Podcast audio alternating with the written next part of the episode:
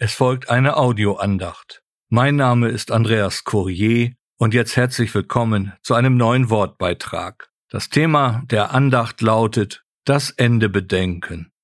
Oft voller Selbstvertrauen, dann vollkommen niedergeschlagen, so sind wir Menschen. Oft hochmütig und überheblich, dann aber verzagt und kleinlaut, so sind wir Menschen. Eine bestimmte schlechte Eigenschaft zeichnet uns Menschen besonders aus, wir meinen oft alles besser zu wissen als Gott. Besonders schlimm wird es, wenn die Kinder Gottes an Gottes Zusagen zweifeln und anfangen mit Gott zu hadern. Oder wenn wir unter unserem Fehlverhalten an den Folgen leiden und dann als Spitze obendrauf Gott die Schuld geben. Hier kommt das alte adamitische Fehlverhalten zutage. Auch das Volk Israel hatte wieder seine Phase des Ungehorsams. Kundschafter wurden ausgesandt, um das Land Kanaan auszukundschaften. Diese Kundschafter kamen zurück und hatten negative Nachrichten. Es scheint unmöglich, das Land einzunehmen. Vergessen die Zusagen Gottes, die Kundschafter verbreiteten Angst und Schrecken.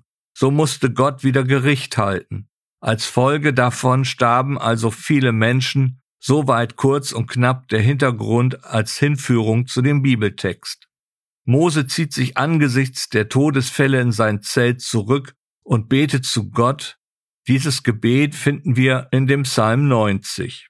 Ich lese nun den Vers 12 als Grundlage meines Wortbeitrages. So lehre uns denn zählen unsere Tage, damit wir ein weises Herz erlangen.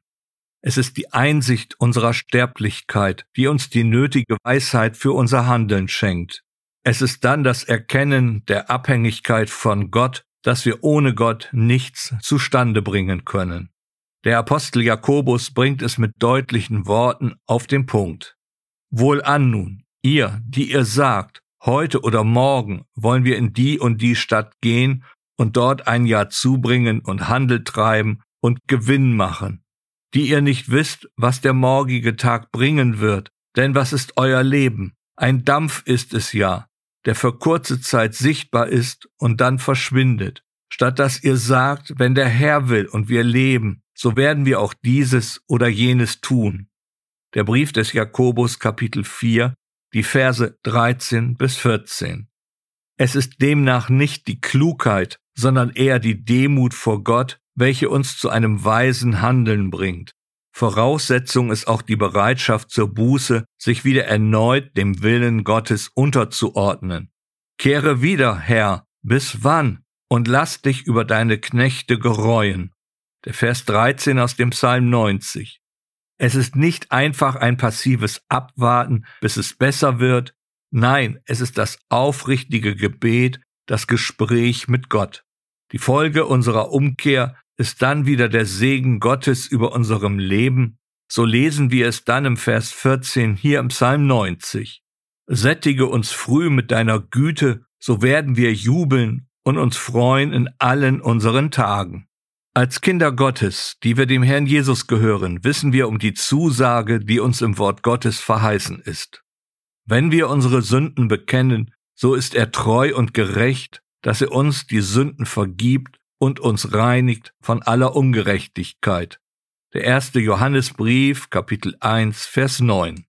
Es fängt aber damit an, dass wir uns immer wieder unsere Sterblichkeit vor Augen führen. Die Menschheitsgeschichte zeigt deutlich, welche Folgen es hat, wenn der Mensch versucht, sich über Gott zu erheben. Auf unser Leben heruntergebrochen wissen wir doch um unser Scheitern, wenn wir uns klüger meinen als Gott.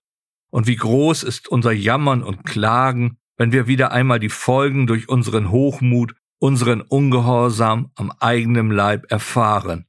Doch es ist gut, wenn wir uns am Wort Gottes orientieren und hier von Mose lernen dürfen. Das einfache Gebet reicht aus, um mit Gott wieder ins Reine zu kommen. Hat nicht der allmächtige Gott uns nicht den besten Weg zu ihm zurückgezeigt? Das Kreuz auf Golgatha ist der Wegweiser, und in dem Gottessohn Jesus Christus finden wir die Wegweisung zum Leben. So lehre uns, ein Hinweis, das Leben nach dem Wort Gottes auszurichten. Zählen, dem Grundtext nach ein Bestimmen, ein Berechnen.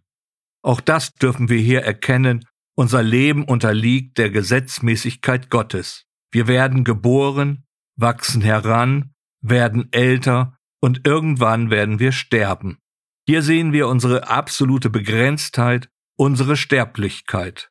Welch ein Trost, dass in unserem Herrn Jesus Christus alles das einmal weggetan sein wird. Es ist hier im Psalm 90 nicht nur ein Gebet, sondern auch eine Einladung. In aller unserer Zerbrechlichkeit dürfen wir zu Gott kommen, ihn um Wegweisung bitten und dann wird er uns mit einem weisen Herz beschenken. Wobei wir wissen müssen, das hebräische Wort für Herz umschreibt auch das gesamte menschliche Sein. So ist die Umkehr zu Gott die Grundlage für ein gelingendes Leben. An dieser Stelle ein Zitat von Dietrich Bonhoeffer. Weisheit ist etwas anderes als Wissen und Verstand und Lebenserfahrung. Weisheit ist das Geschenk, den Willen Gottes in den konkreten Aufgaben des Lebens zu erkennen. So bleibt demnach nur eines, wir sollen nicht unseren Anfang bedenken, sondern unser Ende. So lehre uns denn zählen unsere Tage, damit wir ein weises Herz erlangen. Amen.